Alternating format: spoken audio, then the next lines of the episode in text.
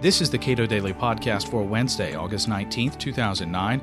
I'm Caleb Brown. Fannie Mae and Freddie Mac are long past due for reform, but what emerges out of the fix may send two beasts back to wreak havoc in the housing market, with taxpayers footing the bill.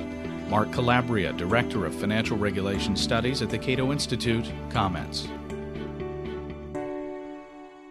Well, a bad bank, the concept would be is you're going to break any one of the entities into a good bank, bad bank, and the bad bank is where you basically take all the assets that have lost all their, lot of their value. You take the damaged assets, you and so you pull those out, and then you hope that what's left is a good bank that is performing assets, that the loans are okay, uh, and it allows you for a couple of reasons. I mean, one, if you have all of the uh, delinquent loans, all the foreclosed loans separately in a bad bank, then that bad bank can spend all of its time working on resolving those assets, modifications of the loans, foreclosures, whatever, because there's a whole different skill set in making a loan and keeping that loan current and servicing that loan and dealing with the loan when it goes into foreclosure. Uh, and also, you basically kind of you know you, are cleaning out you know it's sort of like you're getting you want to think of it you're trying to get the cancer basically out of this institution.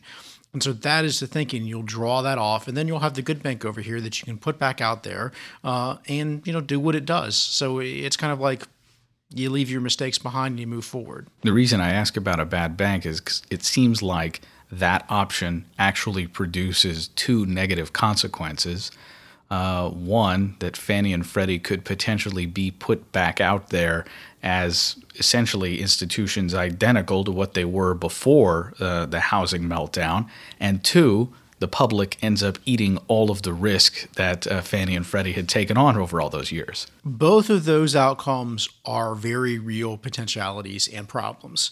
Um, one, you know, I guess with with most things, with most things, the devil's in the details, and that's why it's important on this the FDIC, in terms of banks, I mean, during the savings and loan crisis, particularly weak, this the government created all sorts of bad bank, good bank, and it was actually an opportunity to resolve a lot of the problem. So you can do a good bank and a bad bank in a way that works, and you can do a good bank, and a bad bank in a way that causes more problems than it solves.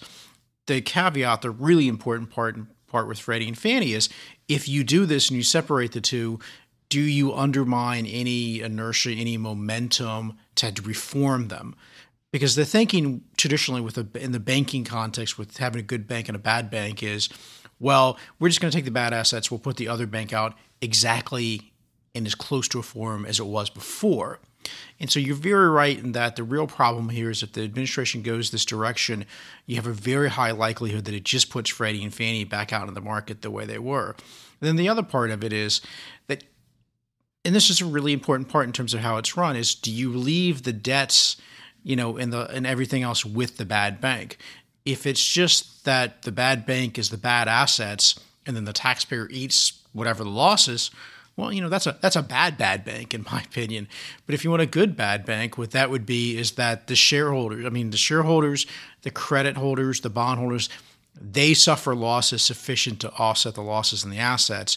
So the real question is going to be are we going to continue to have to see the taxpayer put tens of billions into this?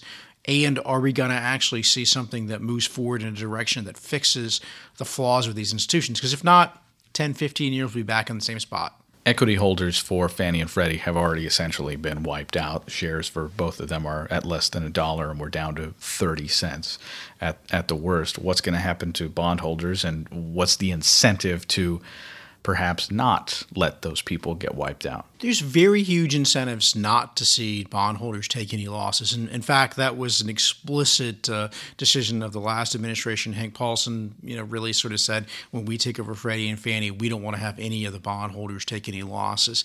There's a couple of things that come out of that. You know, one, I think it's a huge mistake in terms of these institutions never ever had more than like 1%, 2% on a real basis uh, capital. It's worth keeping in mind that when you hear things like Bear Stearns being leveraged 80 to 1, right before Freddie was taken over, Freddie Mac was leveraged 200 to 1. So it took almost nothing to wipe out the shareholders. And the fact that they have any value at all is because we've put money in there. So you're never really going to have any real market discipline with these institutions unless debt holders take losses. Now, one of the primary reasons that the Treasury Department has decided that debt holders cannot take losses in Freddie and Fannie's case is because the number one debt holder from Freddie and Fannie's case is the Chinese Central Bank. And if we want the Chinese to continue to keep buying our debt so that we can continue spending, um, you know, we have to wink and nod and pay off the GSE debt at the same time, or at least that's the decision making that was made by the last administration and continues to be uh, this administration. I can certainly tell you that uh, if we had imposed losses on the Chinese holdings of the Freddie and Fannie debt, that when uh, Secretary Clinton went over there to convince them to buy U.S. Treasury debt, she would have gotten an earful. So, you know, part of the problem with this is, you know, and the last administration was very much aware of there are foreign policy considerations. Now, my druthers would be that uh, if we're going to decide that the American taxpayer eats it for over 100, maybe 200 billion dollars to bail out the Chinese, well, we need to have that conversation and not done sort of back channels. Uh, but I think it's very clear that this administration doesn't want to have that conversation either, nor did the last. Mark Calabria is Director of Financial Regulation Studies at the Cato Institute. You can view some of Mark's recent TV appearances at our YouTube channel or at cato.org.